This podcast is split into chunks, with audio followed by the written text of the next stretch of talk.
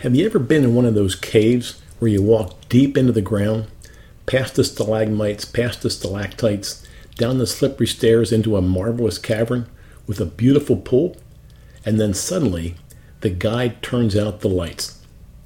You stand there in utter pitch black, total darkness. You can't even see your arms or hands. You know you're still there, but for those around you, you've disappeared. It's a total and consuming blackness and darkness rarely experienced outside of a cave. Well, that, that's an experience that reminds me that I'm encouraged by light. I'm encouraged by all kinds of light. I'm encouraged by sunlight that lights up the beauty of the earth. I'm encouraged by streetlights that help me find my way home. I'm encouraged by headlights that show the road before me. I'm encouraged by desk lights that illuminate my journals. I'm encouraged by backlights that help me read on electronic devices.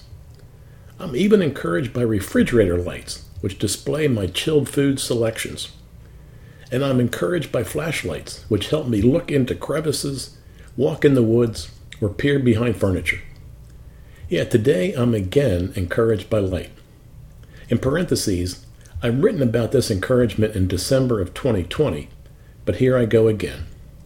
So I'm encouraged by light and the gift of sight. I know you realize this, but there are many kinds of light. There are soft, warm lights, bright white lights, yellow lights, incandescent lights, neon lights, L E D lights, direct lights, and indirect lights. There are candle lights and lights on dimmer switches. The variety seems endless, but lights set a mood. You will feel and act differently depending on your surrounding light. Bright white lights create a glaring, stark view of reality. Soft, warm, dim candle lights create an intimate, quiet, cozy mood. Even the position of lights and their direction makes a difference.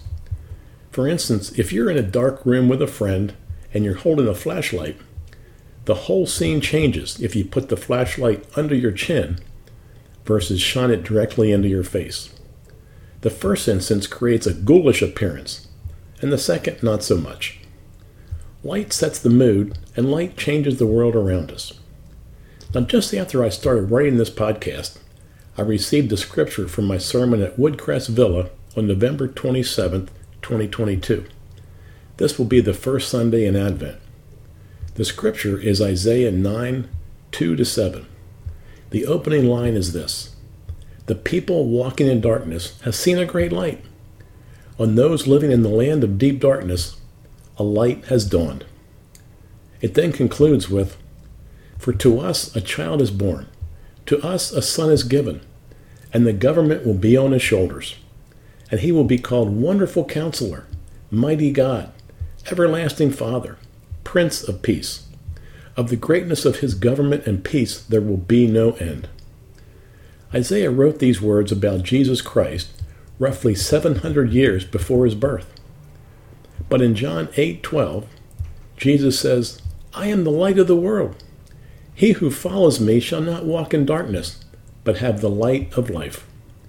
It's no wonder I'm encouraged, encouraged by light, because the chief light, the very light of the world, is God's saving Son, Jesus Christ.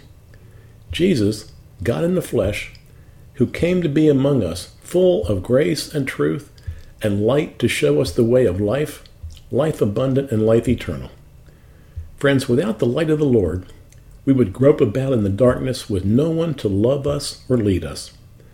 Thanks be to God for sending us the light of the world in Jesus Christ. Today, when you look around, or if you're sight impaired, if you have someone who loves you, cares for you, and leads you, thank the glorious Lord of love and light and hope and possibility. Then have a gloriously bright week in the light and love of the Lord.